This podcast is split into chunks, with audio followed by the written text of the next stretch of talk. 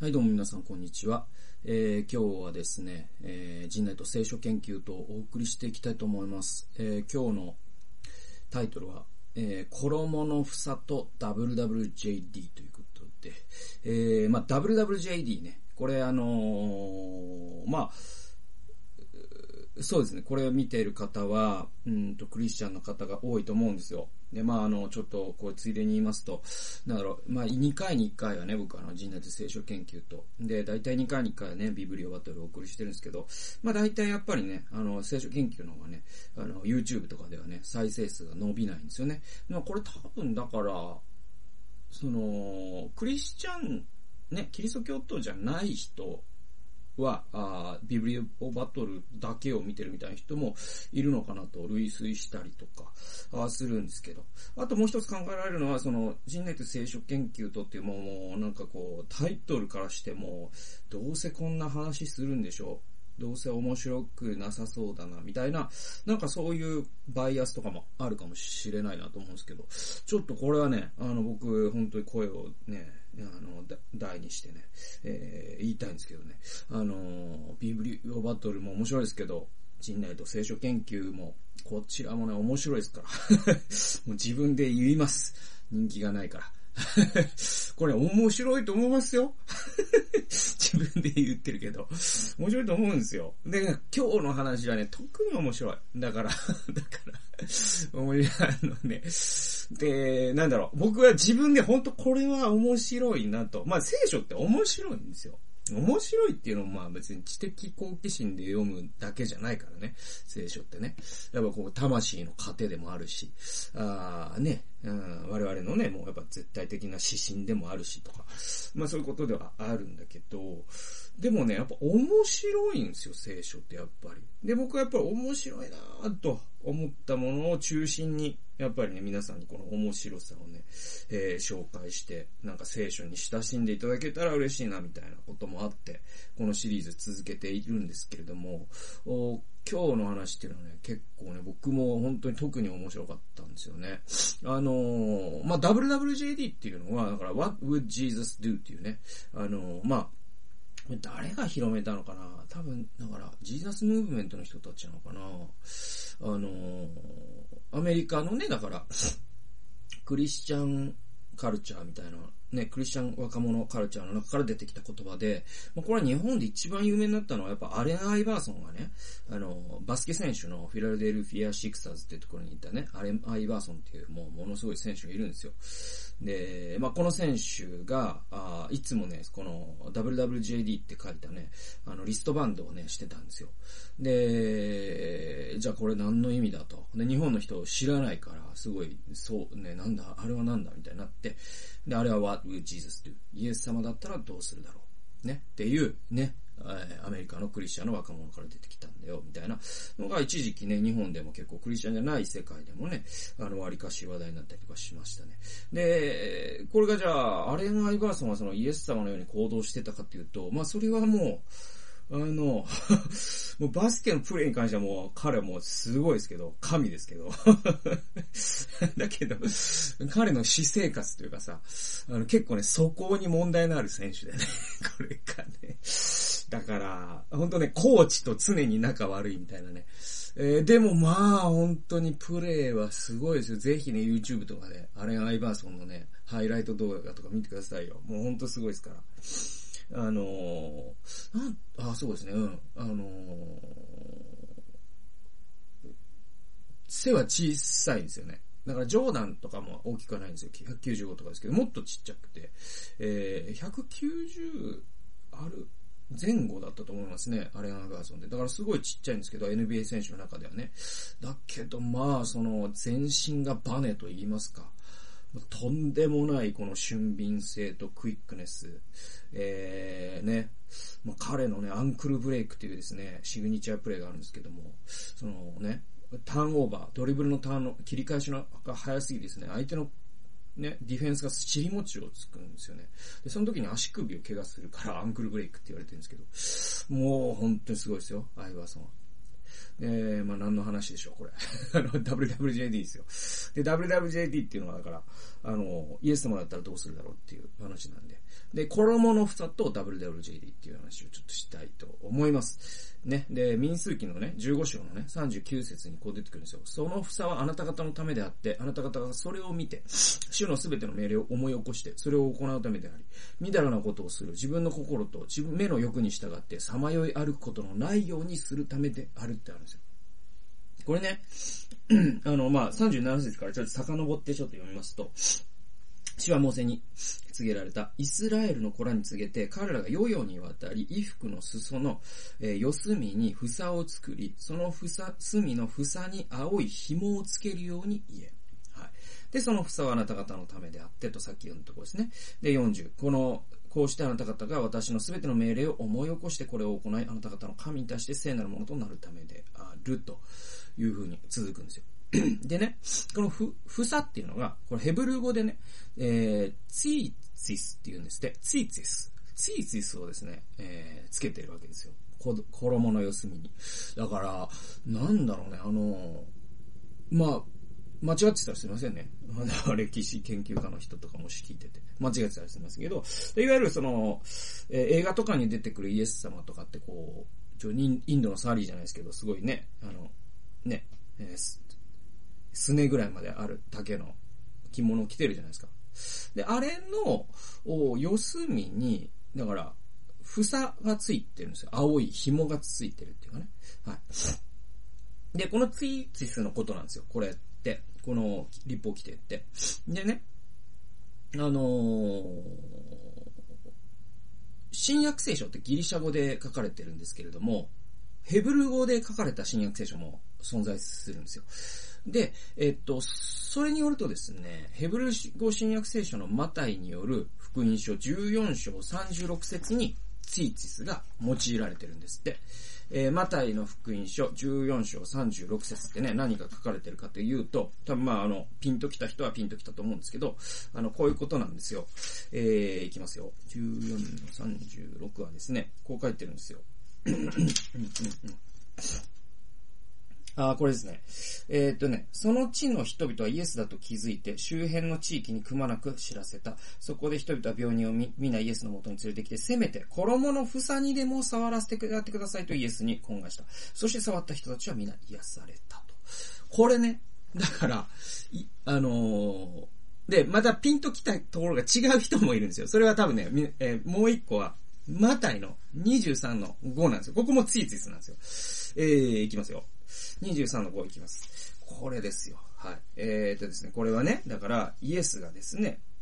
立法学者をね、批判するんですよ。で、立法学者たちやパリサイ人たちは、モーセの座についています。ですから、彼らがあなた方に言うことは全て実行し守りなさい。しかし、彼らの行いを真似てはいけません。彼らは言うだけで実行しないからです。また彼らは重くて追い切れない荷を束ねて人々の肩に乗せるが、それを動かすのには自分には指一本貸そうともしません。いきますよ。で、彼らがしている行いはすべて人に見せるためです。彼らは、聖句を入れる小箱を大きくしたり、これね、頭にね、つけるね、やつがあるんです。これもまた別の立法規定にあります。で、衣の房を長くしたりするのです。宴会では上座を、街道では定席を好み、広場で挨拶されること、人から先生と呼ばれることが好きです。しかしあなた方は先生と呼ばれてはいけません。うんぬんと続くんですけれども、ここで、皆さんのもう一つのピンときたのは多分これだなって言ったのはこれで、だからイエスが立法学者とかパリサイ人を批判したときに、彼らは衣の房を、長くする。これを言ったのもツィーツィスのことなんですね。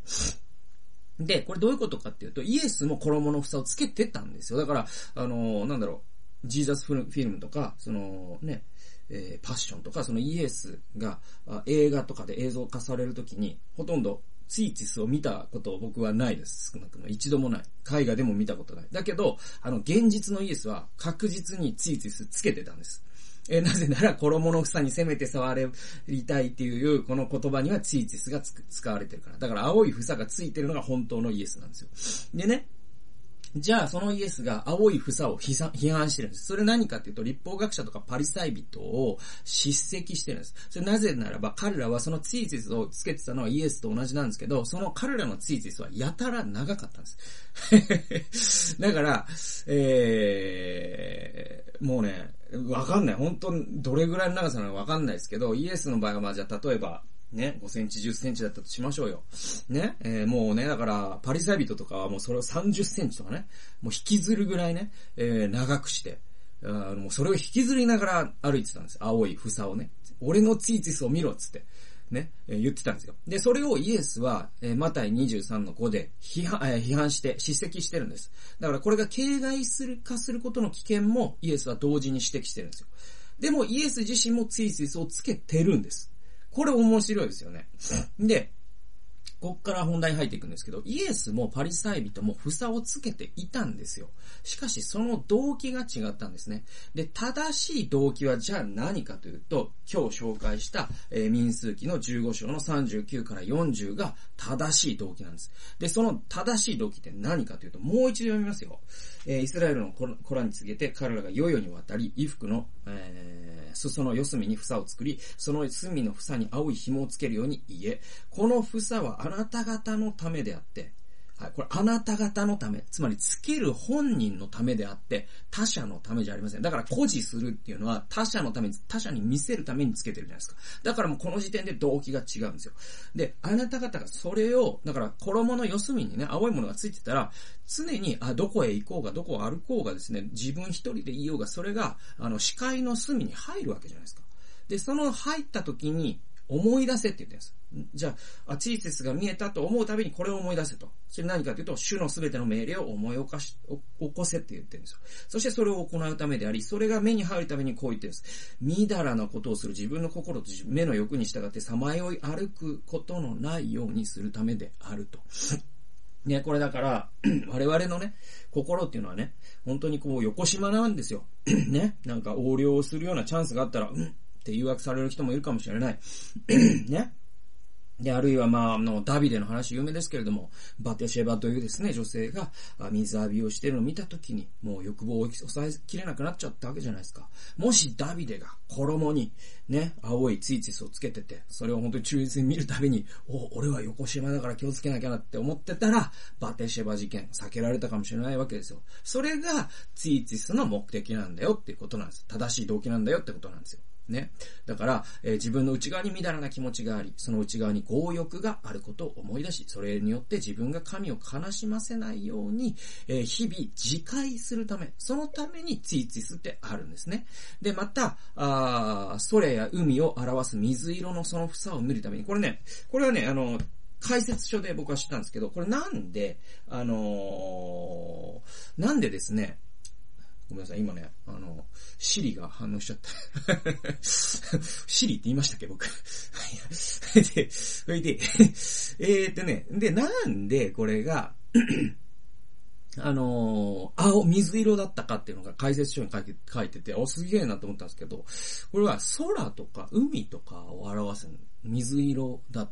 たと。で、その房を見るたびに、空と海を作られた創造主を思い出し、神の命令に思いを馳せ、神の御言葉に歩むようになることだっていうふうに解説書に書いてるんですよ。だからその水色、房が水色であるってことには意味があって、それは空と海っていう意味で、で、それは創造主を連想させるってことなんですって。でね、で、こっからですよ。僕ね、これね、今年の1月ですね、2020年の1月21日に、このデボーションのね、メモを取ってるんですけど、その前の週にね、僕ね、映画見に行ったんですよ。それリチャード・ジュエルっていうね、クリント・イーストウッド監督の最新作ですけど、これどうしても見たくて。あと僕、友達がね、愛知県にいる友達が、ちょっとその株主優待みたいなので、社員だから、なんかそのグループの、ね、株主優待特典みたいな福利厚生的なやつで、安くね、映画のチケット5連綴りで、なんか5000円みたいなの買えると。で、それ買ったはいいが、ちょっともう今年使い切れそうにないから、ちょっとしゅんくん映画見ないなんつって言われて、で、送ってくれたんですよ、それを。で、1本は半地下の家族を見たんだけど、もう1本どうしようかなってなった時にリチャード・ジュエル、そうだ、あれを見ようってことになって、で、確かね、僕なんかの仕事の帰りに、なかなか時間のやりくり難しかった時期で、で、仕事の帰りに、越谷レイクタウンっていうね、埼玉県にあるね、まあ、シネコンもあるような、そういうショッピングモールがあって、で、そこでリチャード・ジュエル見たんですよ。で、なんか開演まで1時間近く待つみたいな時に、なんかね、本当にその時ね、今でももう覚えてるんですけど、まあ寒い1月ですよ。なんかね、靴下にボコー穴開いてたんですよ。靴下って突然穴開くじゃないですか。なんかその、もう前兆とかなくさ、もう気づいたらボッコ穴開いてて、親指ボッコ出てて、で、なんかね、もう、その、気持ち悪さがもう耐えられなくなって、よし、靴下もう買おう。ね。ショッピングモールだしなんかあんだろっつって、買おうっつって言ったら、なんかね、ユニクロとかがもう入ってたんだけど、なんかその、缶が違うみたいなのあるじゃないですか。ね。別館みたいな方にユニクロがあったりとかして、どうしようかななんつって。で、靴下屋とかもあるんだけど、ちょっと高かったりとか、あ、そうだ、紫スポーツいいじゃんなんつって。で、そしたら、なんかチャンピオンの結構分厚い靴下が3つ入って990円ぐらい売ってて、ああいいじゃんいいじゃんとね。でそれ買って今でも履いてますけどね。で、でその紫スポーツってね、その会長がクリスチャンだっていうことで有名なんですよ。でね、結構ね本当にゴリゴリクリスチャンなんですよ。だからそのクリスチャンのなんかその読み物とかにもね広告出してたりとかするし、すごいね熱心なクリスチャンだってよく聞くんですよね。で、だからWWJD コーナーっていうのがあるんですよ。紫スポーツって。これね、僕は愛知県でもね、あ浜松かななんかだからいろんな紫スポーツ僕言ってますけど、必ずあるんですよ。その WWJD コーナー。これもだから会長の肝入りのあれだと思う、コーナーだと思うんですけど。で、その WWJD グッズがいっぱい置いてて、これはこういう意味で What would Jesus do って言って、イエス様ならどうするだろうって意味なんだよ、みたいなこともなんかもう書いてあって。結構むしろ物を売りたいというよりも啓発したいっていう感じのね、コーナーがあってね。で、そこで僕はその靴下も買ったんだけど、もうなんかついついそこで、僕 WWJD のね、リストバンド買っちゃったんですよ。で、あんま僕こういうクリスチャン的な、この手のクリスチャン的アクセサリー、あんまりつける方ではないんですけど、買ったんですよ。ね。で、で、これ、YouTube の人にはちょっと見えて、今ね、見せてるんですけど、これ3つ買ったんですよ。でね、このね、この紫スポーツのこの WWJD のいいところは、多分なんか、その、いわゆるいつも見るやつとちょっと違うんですよね。なんか、なんていうのかな。なんか、ホワイトバンドとかの感じでもなければ、ちょっとね、ヘアゴムの感じで、ちょっと高級なヘアゴムの感じで、なんかこう、夏とかにこう、つけたら、なんていうのかな。結構、あんま装飾的すぎないし、ああ、なんかこれいいな、なんつって。で、買って。で、今年の夏も結構これ使ってたんですけど。まあ、冬はね、なんか別に手首にアクセサリーつける季節でもないんで、夏に使おうと思って、これつけてるんですよ。で、これね、3つでね、まあまあするんですよ。700円ぐらいしたんですよね。ね。でもまあなんか、ね、こう、これ WWJD をね、見て。ああ、そうね、なんか出先とかでさ、WWJD をしてるっつって、イエス様ならどうするだろうみたいなことで自分の行動がね、ちょっとでも変わったりとか、ね、そういう、それこそなんか罪を避けたりとかできたら、もう安いもんじゃないですか、それだったら。で、買ったんですよ。っていうタイミングで、ここを読んだ時に、あ、これって、ふさだなと思ったんですよね。ね。ふさって WWJD のリストバンドだなって思ったんですよ。ね。で、あ、これは本当そうだな、なんつって。で、あとね、その前の年には僕、ある教会の、なんていうか、その教会の、まあ、コンサルティングじゃないですけど、ちょっとね、そういう形で、牧師先生のメンタリング的に関わらせていただいている教会があって、そこでちょっとこのなんかいろんなねアイデアないですか陣内さんみたいなことでいろいろ話していくうちに、ちょっとリストバンドってね、結構ね本当にもうゴムのやつだったらめちゃくちゃ安く買えるんですよね。なんか100本で1000円とか、なんかもうそんなんとかで Amazon とか売ってて、こういうのを例えばその教会員の人に配って、ちょっと祈りの月間みたいな形でみんなこれして、で見たら祈るみたいなことをするキャンペーンとかどうですかみたいな、でその教会でねやってくださったりとかして、なんかねそういうのもまた WWJD 的なこう房じゃないですか、ツツイラじゃないですか。でイエスもまた房をつけてたんですよ。これがやっぱり僕はすごい一番の発見だったんですよね。イエスはだからそのパリサイ人が房をつけてる、房を長くしてるのをね、その批判したから、イエスは房なんてつけてないはずだって僕らは勝手に思い込んでるんですけど、